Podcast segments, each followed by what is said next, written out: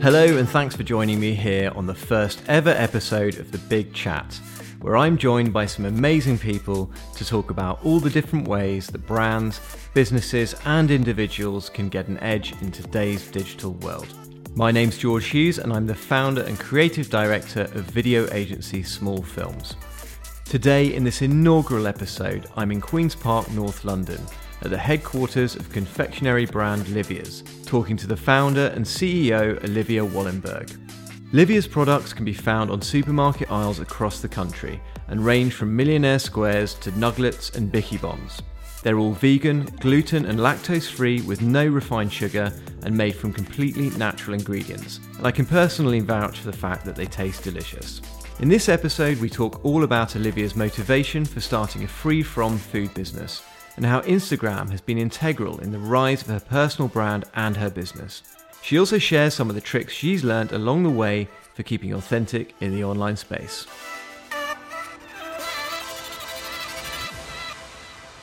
Olivia, thank you very much for having me down here. Thank it's you exciting. for coming to interview me today. Yeah, it's, it's great to be here. I'm really excited to talk to you about all things about Livia, uh, Olivia and Olivia's, and formerly Livia's So Kitchen. It's hard to follow. Yeah, but you've had a a massive rebrand, haven't you? So that's the big the big news that's just been happening with Yeah, you we have. So the pa- new packaging is still rolling out. Um, we were working on it end of last year, so it's something that we've been really excited to show the public. Um, we've changed our name from Livia's Kitchen to Livia's.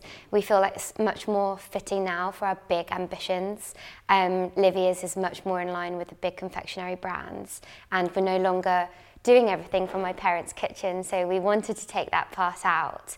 Um, but we've still very much kept the authenticity of the brand, so the apron our icon that everyone knows us by, that's still there, and that represents that there's a person behind the brand. Um, but it's a lot more bold, brave, colourful, impactful, so we're really happy with how it's all looking. I love the I love the um, the apron design on the on the sort of new branding. Yeah, it's, kind fun. Of, It's kind of like I'm dancing, I'm fun, I'm quirky, like have a go, like try me, taste me, you'll Yeah. love it and you won't go back. Awesome. Well, I've, I've tried your products and I really, really like them. Good. Um, it's amazing to consider that there's not actually any refined no, sugar imagine or if you came here naughtiness today in and there. you said I hate them. Uh, no, that would be bad. no, that would be bad. no. uh, right thing to say. so yeah, they're they're all made with the best ingredients, always wholesome, natural, no additives, no preservatives, and an ingredient list that we can always be proud of. And the new the new product is the Dunkers, right? the Dunkers, you've got Dunks uh, okay. right behind me. It is is called. Dunks. Let me try that one again. Let me try that one again. So the new product is the Dunks range. So tell me all about those. So they are completely new to the market. We launched them two months ago now, um, and the whole idea is that it's an interactive process. So when you go and you pick up food these days from supermarket, grocery stores, it's usually a bar, a ball. It's not something that you can really engage with. So we wanted to create more of an experience with this new product range so that it appeals not only to adults but also to kids. So what else could be better than cookies that you dunk into a dreamy nut butter based dip? So we're kind of riding the nut butter trend, but we've made it very Livia style. So we've made it sweeter, more indulgent, and then we've created really simple, delicious cookies that you you dunk in your nut butter dip. I shouldn't be in an advert. That, but I think that's it's really nice, though, isn't it, to have it's it's that kind of experience of eating Yeah, rather than just. I unwrap it and I stick it in my mouth. It's kind of you're getting to experience something exciting. Yeah, exactly. And you remember it more as well. Um, so we love the snaps that we're getting of parents giving it to kids and the nut butters all over kids' faces. And you can see the enjoyment of, that these kids are getting from the actual experience. But it's not just kids, like adults are loving it as well, having it on their desks at work. It's just something that they can kind of snack on for a longer amount of time as well. It's not just like open the wrapper and then it's just gone. Yeah. So it, it's a really fun product. And what's been the response to it from your fans, from people who love your It's your range? It's been amazing. I think um, the chocolate hazelnut one, people are kind of like in heaven with. It's Mm-hmm. just a better variation of Nutella, which Yeah. it is obviously nation's favourite. Lovely. Yeah. I don't like Nutella. Do you actually No, not? I don't like really? it. Isn't it weird? I know. People look Have at me like that when I say it? that. Um, but I just don't like the nutty flavour to it. It's Oh just a bit really? weird, oh, yeah. then maybe the maybe the, the dunks isn't for you then. Yeah, maybe not, maybe not. But Um, but no, the response has been amazing. Um, we've done a huge customer survey and we've sent it out to over 2,000 people and we've got amazing feedback from that. So Mm. we're kind of actioning all of the things that people have been saying as well because we always put the customer back into Mm-hmm. the center of our business. So we make sure that whatever they're saying we listen to and we action. Yeah. But it, it's been, the response has been great. Great. Oh, that's really exciting. So I think- feel like we've jumped ahead a little bit. Yes. Obviously, we're talking about kind of the new range and everything, but I'd love to just kind of take it right back and just, um, just first of all ask you, tell us if, if, I if I've never come across your brand before and I don't know anything about you, could you just give me the sort of, in a nutshell, who is Olivia? What is Livia's? Oh, who is Livia? I never really get asked that one. Yeah. And so I am founder, I'm CEO of Livia's. I feel like that really defines me now because it's all my life and it's all encompassing. Um, who I am is um, someone who is very passionate about this industry. Um, and I became this way because I was diagnosed with intolerances about five years ago now. I was diagnosed with intolerances to wheat, dairy, but also things that make my life very difficult, like garlic, onion. Um, and at the time, there was nothing in the market that really tasted good, felt indulgent, satisfied my sweet cravings. I'd been studying neuroscience for five years before um, and was very much committed to pursuing a career in that. But when I was diagnosed with these intolerances, I had another calling, one might say.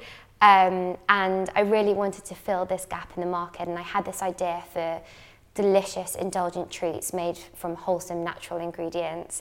I always wanted to be mainstream. I always wanted to be accessible. It wasn't going to be a niche, kind of really obscure product that most people didn't understand. I wanted it to be nostalgic to people, and that's why I started with a range of crumbles. Um, apple crumble, something that everyone in Britain knows and loves, and that's how I got the name for myself um, as the person who's kind of reinventing the wheel with desserts and treats. And then after crumble came the millionaire shortbreads, another quintessentially British desserts and treats. Um, and then since then, I became more brave and bolder, and I actually, instead of started starting to reinvent the wheel, I started to create kind of completely new treats that no one had ever heard of. So Biccie Bombs, one of those. You kind of have to try it to know it.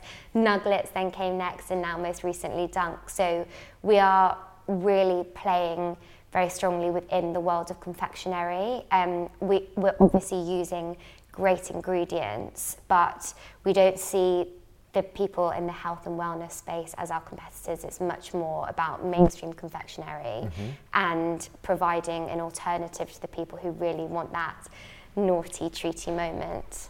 Because I feel like uh, often the sort of free from section of the supermarket is often filled full of sort of boring stuff that nobody really wants. You know, it's kind of like the sugar free and there's nothing nice about and it. Yeah, things that don't really taste good. Yeah. So a lot of the time it's kind of like rabbit food. It's Yeah. like, you know, seed mixes and stuff that you can't really get that excited by. But actually, what we've done is we've shown people we're kind of free from, by mistake, actually, what, what we are is delicious more than anything else. When I explain the products, it's they taste good and they're exciting. So with our new branding as well, I think that's what we've really captured. So it's a celebration of products. Olivia's celebrates taste and indulgence, and it allows you to have that treaty moment. So our whole campaign around this new branding is better treat yourself, and it's about celebrating that one treaty moment that you might have in a day. So whether it's having our products or a lovely cup of tea or going for a walk, having a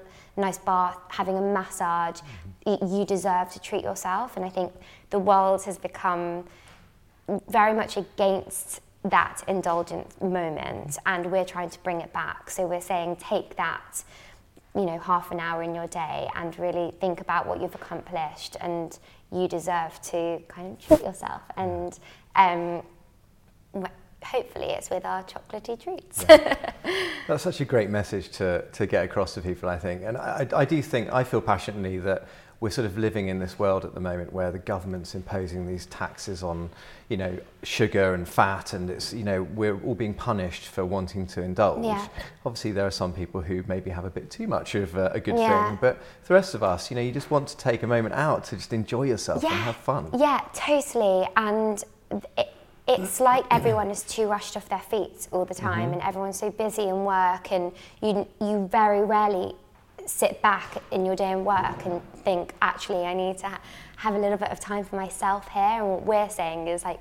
Get a pack of our products and get a nice, lovely cup of tea and dunk our products in that tea and just kind of relax for a minute because you deserve to and you deserve to every single day. And so we're really we're celebrating that moment and we're really proud of doing that and we've seen that really work very well across social media as well. So we're telling everyone to tag their treaty moment mm-hmm. and use the hashtag better treat yourself and people are doing it when they're on dog walks or climbing mountains or taking baths or taking their kids to the mm-hmm. theatre. So many different moments but they're using that better treat yourself to capture it and we're really proud about promoting that message I love that. I'm going to be looking for that hashtag. when Yeah, go it's a good today. one. Definitely. So for for anyone that doesn't know, when you talk about um, your products like the Biccie Bombs and nuglets, Yeah. they the things that they don't have are maybe you could just explain to what they don't have in them and what, what you've managed to still make them taste nice. Yeah, absolutely. So, so we'll never have additives or preservatives in our products. Um, we sacrifice the shelf life there. So retailers will often say, "Oh, it's confectionery. Do you have a 12 to 18 month shelf life?" And no, we absolutely don't. We have a much shorter shelf life um, because we don't put any of those nasties in the E numbers. We don't. Well, we would never do that. So it's all simple, very wholesome ingredients like oats, maple syrup, coconut oil. Um, we're using the same sorts of ingredients across our whole product range, but we're mixing it and processing it in a different way so that we've now created four different product ranges that are really distinct to each other. And you can always trust us that the ingredients will be the best. We've sourced it from the best suppliers, um, and that you're not eating anything that you don't understand. I think that's the main thing. When I was looking at confectionery packaging, you kind of go through these ingredient lists, and there's 30 to 40 ingredients that you can't even pronounce, and you have to Google to understand Mm-hmm. Yeah, what I it mean, they have so many ingredients on the back. Yeah, It, it's absolutely crazy. S- I can't comprehend how they're still allowed to be sold. Yeah. Even I think in 20 years, it's going the food industry it'll be a completely different landscape. Um, but what we're doing that is, set, it, it, is setting that. So we're saying you don't have to have all of those ingredients in it to be delicious. So we still have chocolate, but it's raw chocolate. All of our ingredients are completely natural. There's no heavy processing that goes involved. So what you see is what you get really, and you get all of those nutritional benefits, whilst at the same time having that amazing indulgent moment. Love it. And is, I mean, are your products only for people who have food intolerances? No. And actually, we did um, a survey a few weeks ago, and over 2,000 people took part. And it was so interesting because the majority of those people are our customers, and I think it was like 78% of them, I can't remember the exact number, but they aren't free from. So that for me is like the best thing ever mm. because we appeal to the people who are and the people who want to stay away from these ingredients, mm. whether it's because of lifestyle or allergies and intolerances, but mainly we're creating products that are unanimously loved. So whether you have those intolerances or not, you try them, you love them. So we're often tagged um, in photos on social media by people who have gone to Boots, for example, and picked up a meal deal, and they've they've got a Diet Coke and they've got a BLT. So they're not vegans. They're not necessarily caring about what they're eating and the ingredients, but they see our packaging. They're like, yeah, that looks good, and Yeah. and that's what I love. This is meant to be a mainstream brand, and we're really we're really getting quite far with that. You said to me um, once that, you know, about you want to be up there with the, the rest of the mainstream. Yeah, so snacks. Cadbury's, Nestle, Mars, we kind of we are as good as those Mm-hmm. people, and those those products are eaten by everyone, men, women, you know, gym goers will occasionally have their Mars bar kids, and that's what we want to do. We want we're all encompassing brand, so yeah. we're not ruling anyone out. So it's not like we're high protein and we're only appealing to those gym goers. It's for anyone and everyone. Yeah. Do you think um, the success of Livia's is part in part due to that sort of movement of, of healthy eating and people being conscious of what they're putting in their bodies and not yeah. wanting refined sugars and you know all I, those nasty yeah, stuff. Yeah, I definitely think so. I, I started Livia's at the right time. Um, there was this clean eating trend that was going on that I saw was happening, but mm. I kind of uh, how is best to explain this? I, I was part of it, but at the same time always stayed very clear from using those terms and being associated with that trend because clean eating to me always seemed like a punishment it always seemed like if you weren't eating clean ingredients you you know the opposite is you're dirty and you're doing something wrong so we never ever described our brand as being clean. Mm-hmm. But what I did do is I, I, started promoting at the time when clean eating was becoming really, really big. But what I did instead was talk about natural and wholesome ingredients rather than talk about it in the way of yeah. being clean. Mm-hmm. Um, so, and at that time as well, when clean eating was becoming big, all of these bloggers and companies were becoming really huge on Instagram. And Instagram five years ago is definitely not what it is mm-hmm. today. And it was much easier to grow a very loyal following and customer base. And that's what I did. So I had no funding when I started the company, but I started an Instagram page. And that's how I've done all of my marketing and advertising pretty much still to this day. Um, so I, I tapped into the clean eating trend and the wellness trend, and I often do talks about wellness. But for me, wellness is about balance, and it's about our com- campaign better treat yourself rather than about being mm-hmm. clean yeah, eating. I've got you. You mentioned about Instagram there. I wanted to talk to you about that. So, how sort of important do you think social media has been in terms of the growth of the business?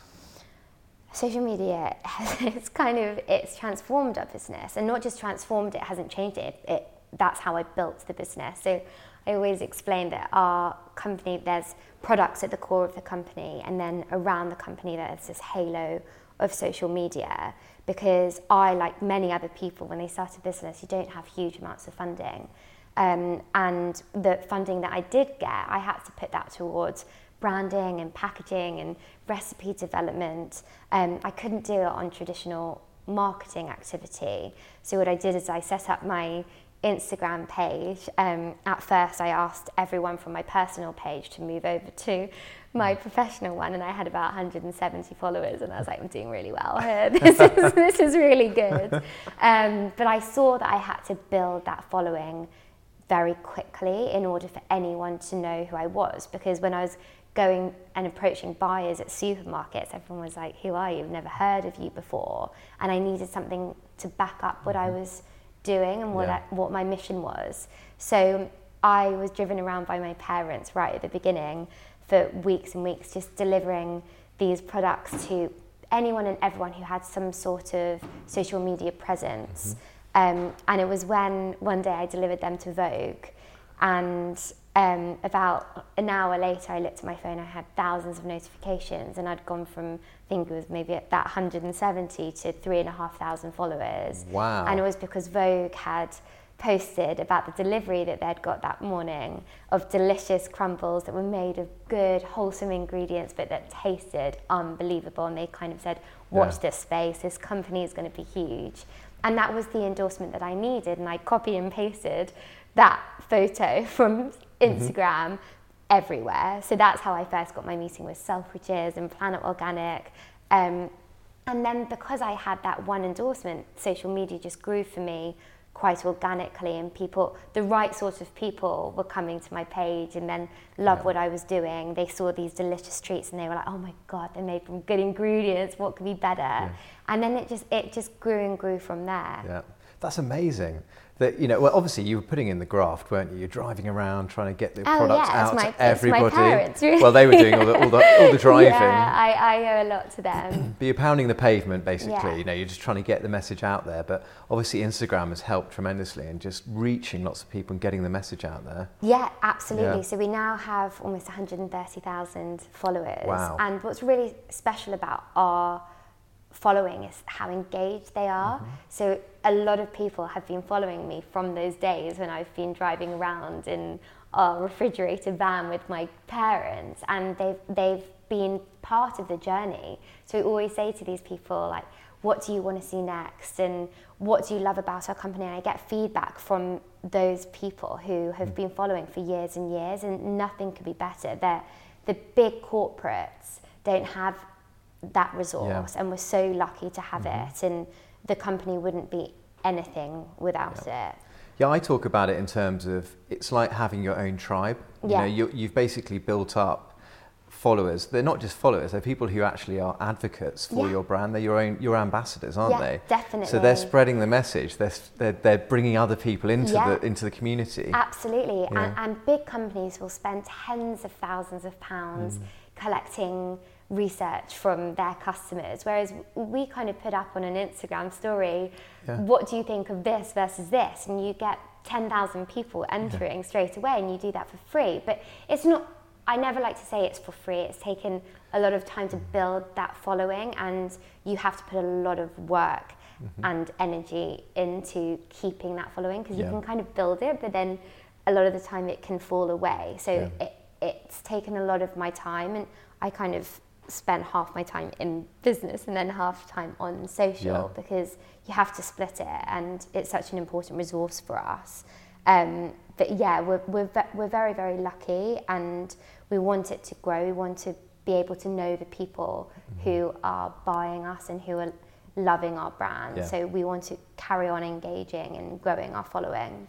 Do you find that hard um, striking a balance now between being active on social and also running a company at the same time? Because it's quite time consuming, isn't it? It's really tough. I think one of the reasons why we have such an engaged following is because I've always shown myself and I've shown the highs and lows and the realities behind mm-hmm. actually building a business. Whereas a lot of social media, especially when it's a brand, it's very polished and it's very mm-hmm. glossy. Whereas I've built my following through showing you know the realities the behind the scenes. So sometimes it will be like me crying being like we've had a packaging disaster and this means we had to delay launches and people love that honesty.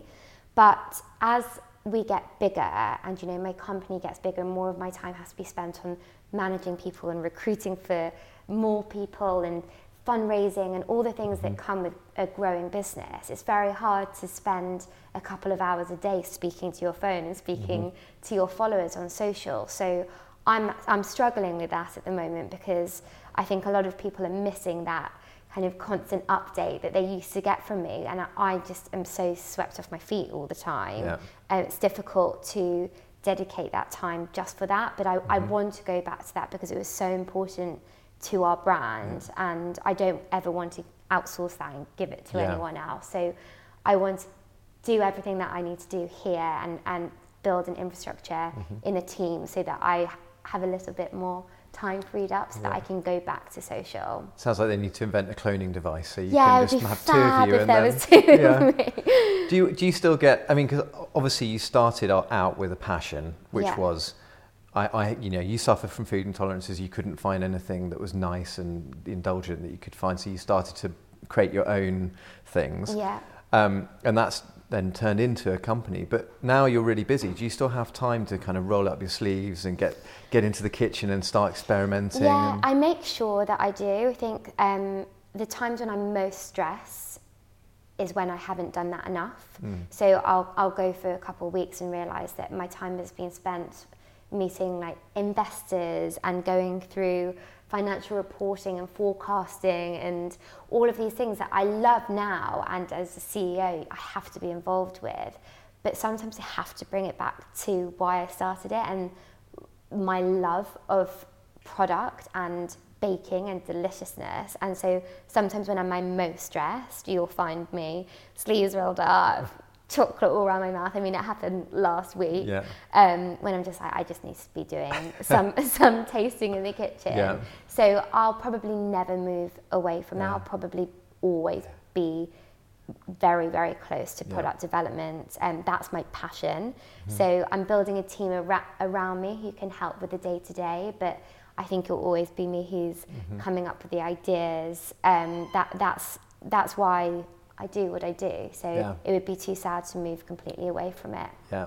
And I guess, you know, product is really at the core of any successful Yeah. company because if your product doesn't stand up, it doesn't matter how good you are on social media Yeah. or as business person, Oh, totally. it's, people you, won't buy it. You have to have the repeat customer. So Mm-hmm. you have to have someone from the second they see the packaging that has to resonate with them. It has Yeah. to make an impact. So it really has to call out to people on shelf. Has you have to make people pick it up then on shelf and make that decision to actually go to checkout and buy it. And then after that, you have to give them that incredible taste experience Mm-hmm. so that they never want anything else.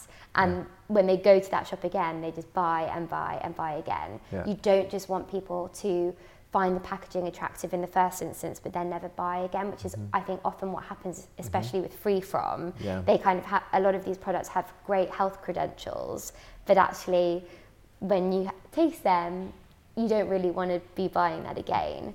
So And of course, you want them to share share that experience with their friends, with their family, and, and spread the message about the product. right? Yeah, and that's why we've made it a very social product and Yeah. the packaging is kind of like take a picture of me, show how you're eating me and we've got different formats. So we have impulse packs so you can eat on the go, but we also have sharing formats. Um, so that like you said, you can share with your friends Yeah. and family and have that whole kind of indulgent moment with them. So you've built a business completely from scratch. Would you say that came easily to you? Was it a smooth process? Oh God, smooth? No, but it came quite naturally to me. Um, I think when you're so passionate about a product, you will move mountains to make anything happen. So there's never been a moment where I've thought I don't want to do this anymore. Um, and I think that's the one thing I would say to people starting business: make sure you love the product because there are so many challenging times, and you have to be so passionate about what it is that you're doing that no one can shake you. Um, has it been smooth? No. There have been so many hurdles. There are every single day. I think at the beginning, especially, you know, I had to research how to start a limited company, how to set it up, and how to get my accounts in order, and how to do that at the same time as actually developing recipes and then not just developing recipes but thinking about packaging and then how to get that packaged product onto the shelves and the legalities behind that. There were so many hurdles and it was such a steep learning curve. Um, but that's how you learn. And i think i've been so involved with all of those processes that i can kind of I have such great oversight now in everything going on in the company because I've been the person who's doing every part at one point. You've been in there in the in the trenches doing it yourself. Well, exactly. And I think it'd be very difficult for someone to kind of come in as CEO when they've not done all of those things. setting up any business, I, I, I would defy anybody to say it's been easy. Um, you know, it's a difficult thing to do. Yeah. But as you say, there are highs and lows. What would you say was has been your biggest high? Oh God, biggest high. It's there. I mean, there are so many every day. Kind of as CEO and founder, you, you're on this like emotional roller coaster all the time. You can't decide if you're like elated because of all the successes that are going on, or if you're just like more stressed than ever because of all of the problems going on at that same time. Um, biggest high. I mean, I'll never forget when our products launched, first of all in Selfridges, um, when they had a barcode on them and people could actually like scan them through something, I, was just like, I could not believe that moment. It was insane. And even to this day now, when I go to Tesco Express and Sainsbury's and Boots and all of these major retailers and I'm buying, I can pick up my own product and put it through checkout. And I've been involved in that. I, you know, I came up with the idea. I then came up with the recipe. I then designed the packaging, and to see it through to finish, it, there's just nothing quite like that. So I think that's the biggest high. I think coming into an office like this every morning is a huge high and seeing the team that I've built and the fact that I've created jobs for people and, and jobs that people love. Um, I know that you know so many people spend their days doing things that they don't enjoy. Yeah. Um, and I'm hopefully creating something that people are proud of and they feel that they've got a huge kind of influence in, which it is an amazing high as well. Yeah. Um, Lows. Did you ask me about lows? I didn't ask you about lows. I was going. I was thinking, should I ask about the lows or not? It feels like a bit of a bummer, but yeah, don't ask know. about the lows. No, let's we'll forget about the lows. We'll, we'll, keep on the highs. I think the highs are good. Everyone knows there'll be lows, yeah. you know, and, and that's you. You'll you'll be the one that knows about those, and you'll yeah. probably remember those and yeah. learn from them. Um, I find you know your mistakes are the parts that you grow from most. Actually, Definitely. that's my experience anyway. Um, in terms of you know, as a food startup. Um, I mean, you're, you're starting to, you know, get into the, much more into the mainstream now.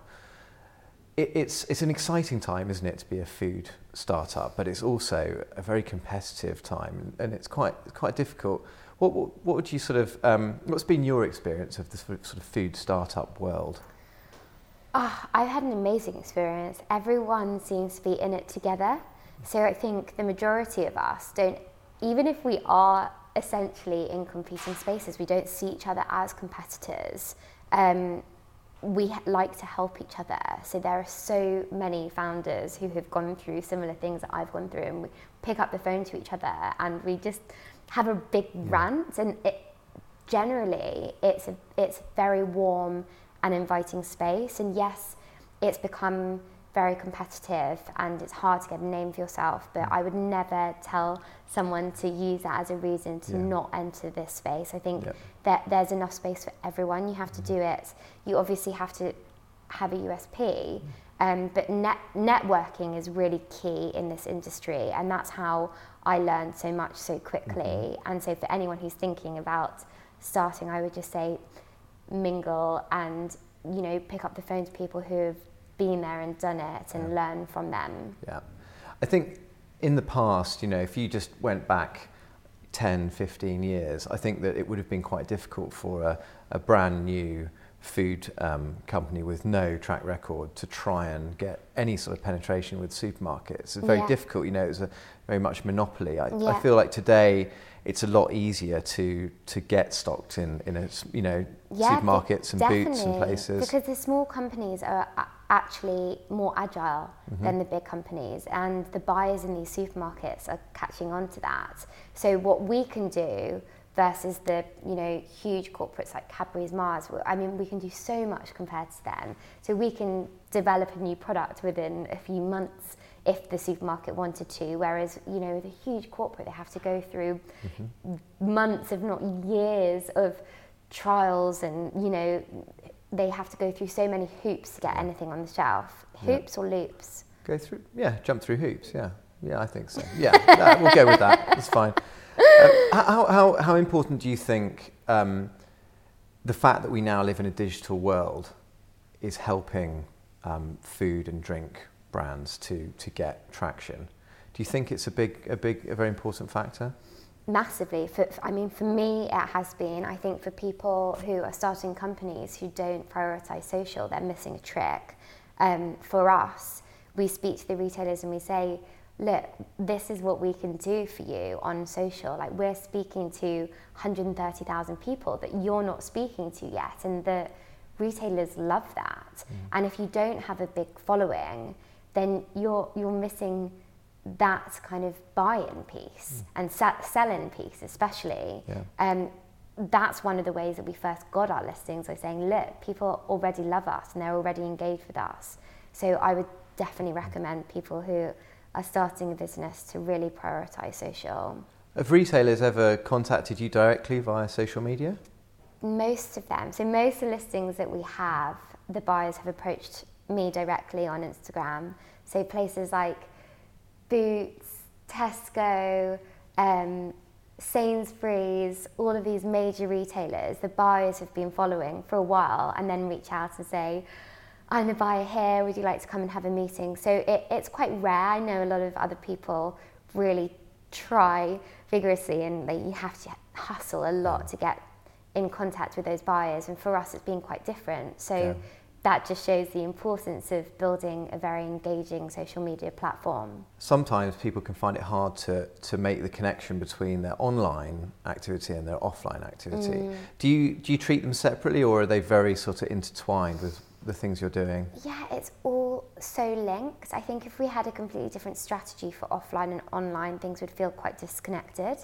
Um, so everything comes back to product, the celebration of product, and how we can shout about that. So in-store marketing has to kind of speak to social, and we need to speak on social about in-store marketing. So it's all very much tied. We have a very small marketing team, so it's not like we have an in-store marketing team yeah. and then a digital team. It's kind of like one person for each, yeah. um, and so everyone's working really closely together and we all have the same objective. Yeah. In terms of the digital aspect of what you do, what sort of advice could you give to other um, businesses that are trying to do a similar thing? I would say be authentic.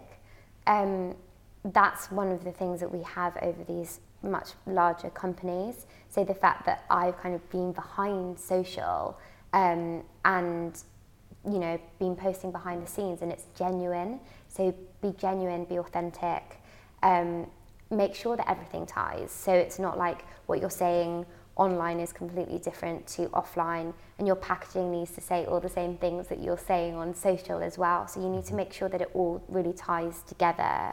Um, I mean, digital is much more than just social, so you need to look at your website, you need to look at consumer journeys, you need to look at how you're speaking to your customers through digital. So the surveys that you're doing, mm-hmm. just be on top of every single touch point because mm-hmm. um, there's so much that digital encompasses. Yeah. Um, so make sure it all ties together. Don't have one person doing website and another person doing social. That should be one person who's kind of owning the whole thing. Yeah. Do you have quite a a good sort of strategy in terms of what you how you plan out your activity online or is it kind of haphazard You're just going to every week week to week or is it do you sort there's of have a, campaigns or? there's a bit of both so we have kind of major touch points that we want to talk about and shout about but at the same time then if i'm out and about and there's something that i want to post about it'll never be like oh let me just look at our social media calendar yeah. and see if this fits in because then you lose that authenticity. Mm-hmm. So you have to have a little bit of both, and it's about balancing it. Yeah. And part of it is about being prolific as well. I mean, yes. you know, if you don't have enough content being put out, you know, you need to engage people constantly, don't you? So, totally. So yeah. it's just, you know, if we've not got anything to post about that day, then do a live Q&A yeah. with people and get people engaged that way. So you always have to be thinking about what's next and how best to engage with your mm-hmm. following and presumably putting your customers at the heart of everything you're doing. So getting them to, as you say, engage exactly. with you. And, yeah, yeah, exactly. In terms of, um, let me ask you a question about video because um, you've done a lot of video content in the past. You know, you did a, your own recipes and things like that. Has video played, played an important part in all of your social media activity? I think if you're including stories, Instagram stories, then yes. I think had Instagram stories not been invented, then um, we would have had a very different sort of following. I think me kind of speaking to our followers and engaging with them through video has been incredibly influential because they love to know all the behind the scenes, as I've mentioned before. Um, at the beginning, I did a lot more on YouTube, which wasn't so much the right platform for us. It might be now, but we, we moved away from that for a while, but I'm definitely looking at maybe doing some more things on that because people do want to have more content, more recipes, for example, and see how easy it is for us to put things together to create something incredible and delicious. Um, so it's something that I would like to look at. Again, I think video is really, really important. Um, you, everyone engages much more with a video than they do with a static post. So when I have the time, I would definitely like to focus on it. It's just again finding the time. I guess with stories, it's just so good, isn't it? Because yeah. you know, you put something up there, it's only up there for a certain amount of time. It can be kept yeah, fresh. so if you look like a mug, then it disappears, so you're fine. exactly. It's kind of got. You can be a bit rough and ready with it. Exactly. Do you just grab your smartphone and just just go for it? Yeah, I've yeah. just always got this with me, and I just snap anything and everything. And there's never really any thought that goes behind it. Sometimes I see my friends, and they're like how do you kind of plan what you should put up on stories? I, I don't even think about it anymore. I'm just one of those people who just has my phone, sees something I like, and just put it up and with whatever caption, and that's how you get that Yeah. authenticity. There's a, just a person behind it. And it's not like there's a brand and I'm given messaging to put on every single mm-hmm. post. It's not like that at all. Have you? Do you think you learnt how to do that, or do you think it's something that you were already doing before you even set up the company? I think I've just always been a huge oversharer. so I always overshare information. And so now the Instagram stories are available. I'm like, fantastic, I can overshare even more. Um, so yeah, it came quite naturally to me. If you were going to give other brands, marketers, one piece of advice to that they could get an edge in a digital world, what, what do you think it would be?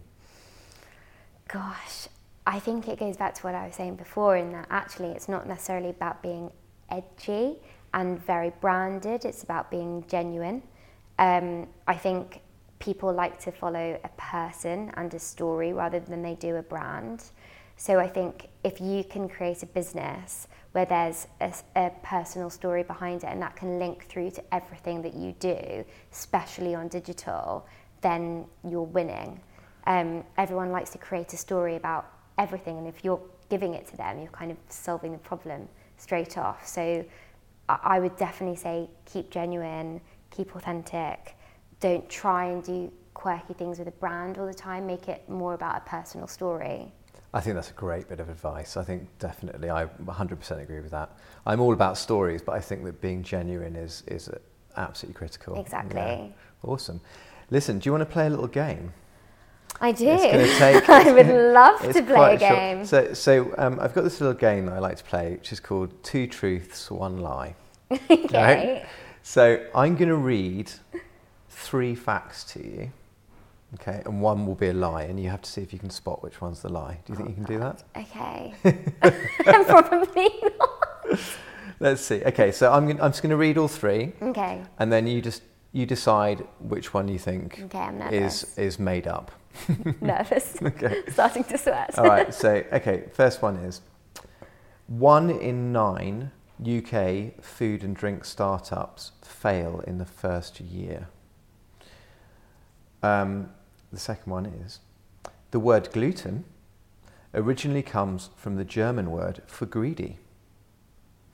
And the final one is last year, more vegan products were launched in the UK than any other country. Which of those do you think? Oh, I would say that more than one in nine food startups fail. So I would say that one is false. Unfortunately, no. I have to say that that is true. Really? Yes, one in it- nine.